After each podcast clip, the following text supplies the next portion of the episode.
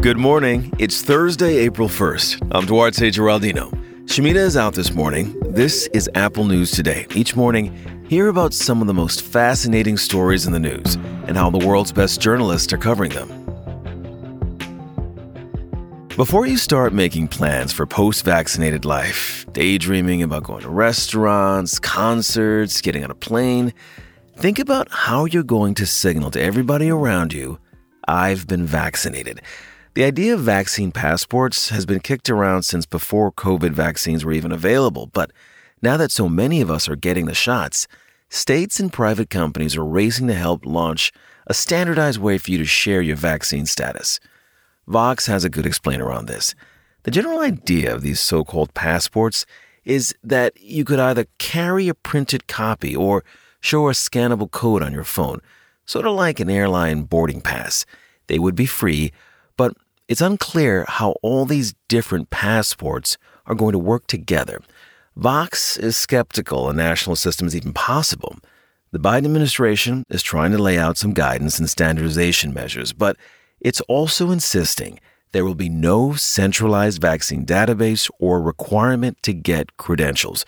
So we're likely to see a proliferation of various apps all trying to verify vaccinations and a patchwork of state efforts. By the way, the Washington Post explains even vaccine passports are getting caught up in our ongoing culture wars. Some conservatives are portraying the idea of a vaccine passport as a form of government overreach. Just look at Florida. Governor Ron DeSantis said he would ban businesses in his state from requiring proof of vaccination. It's completely unacceptable for either the government or the private sector to impose upon you the requirement that you show proof of vaccine to just simply be able to participate in normal society. The Washington Post is citing focus group research showing vaccine passports might motivate some people who are hesitant to actually get the shots. The idea of regaining some normalcy, of being able to go to the movies or eat in a restaurant again, might be a convincing enough incentive.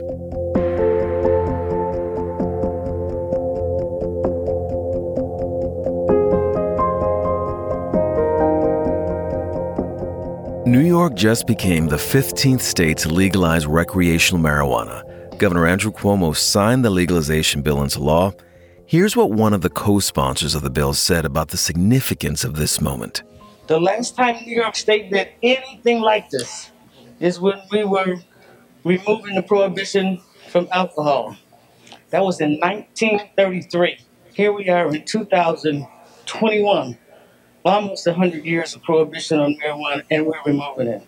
Soon, New York is going to have the country's second largest recreational marijuana market.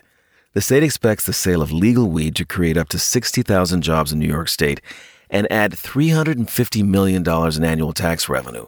A big chunk of all that money is going to be directed towards communities that were hurt the most during the war on drugs. The national legalization effort has come a long way in a decade. NPR's Planet Money recently put out a list of what we've learned since this trend started back with Colorado and Washington state. And the big thing they found is back then, there were a lot of doomsday predictions about what legalization would mean. Ten years later, the data shows a lot of those predictions just didn't come to pass. For example, critics warned violent crime would go up and that legalization would cause more traffic accidents and death. Supporters argued the exact opposite. Planet Money's reporting both sides got it wrong. After it became legal to light up, munch on edibles, use marijuana in any way you like, violent crime didn't increase. It also didn't decrease. Nothing. And as it turns out, legalization doesn't impact traffic fatality trends.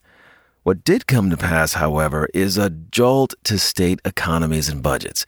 Planet Money points to one report which calculated the marijuana industry created 77,000 jobs last year. And right now, there are more than 320,000 jobs in the field. That's bigger than the mining industry.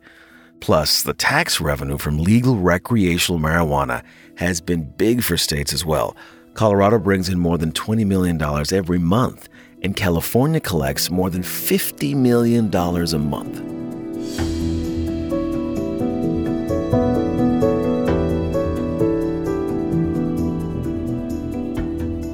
You ever heard one of these ads while listening to a podcast? Support for NPR and the following message come from BetterHelp offering online counseling. BetterHelp therapists to them. Talkspace is affordable. If you struggle with the cost of in-person therapy, if you struggle to have to wait for an appointment, you can send unlimited messages to your therapist 24/7. They'll engage with you. These are just a couple of the services that promise therapy from your smartphone.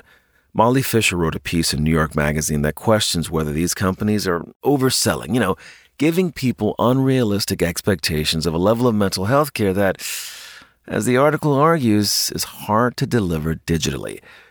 Fischer makes the case that these plans are sold to users as cheaper alternatives to traditional therapy and as a round the clock 24 7 service. But the catch is in the fine print.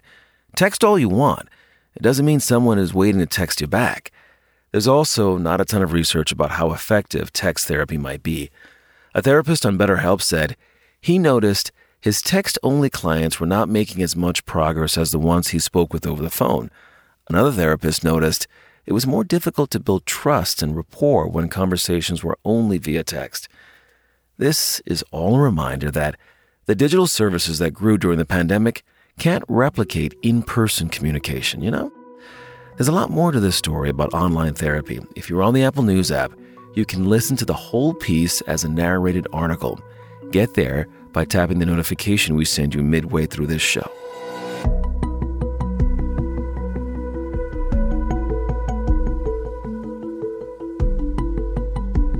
Now you can see the Mona Lisa without having to pay for a trip to Paris or pushing through crowded galleries. The Louvre is letting you experience its world renowned art for free from your own home. The museum recently digitized its massive collection and it includes works that are on display in the museum as well as those on loan or in storage. NPR reports the Louvre's collection is so big, it's not really clear exactly how many pieces of artwork are in it, but the museum estimates nearly a half million of its works have already been digitized. Its new database likely contains about three quarters of its archive. One museum expert tells NPR she's impressed and appreciates how the online collection highlights art that many people may miss in the Louvre. And unlike the real thing, you can get really close, you know, zoom in. And if you get a chance, check out Mona Lisa's eyebrows. Every time I look at them, I think I see hair, but I don't know. You can find all these stories and more in the Apple News app. And while you're there, check out some of our audio stories, including that New York Magazine article about online therapy. Shamit and I will talk with you again tomorrow.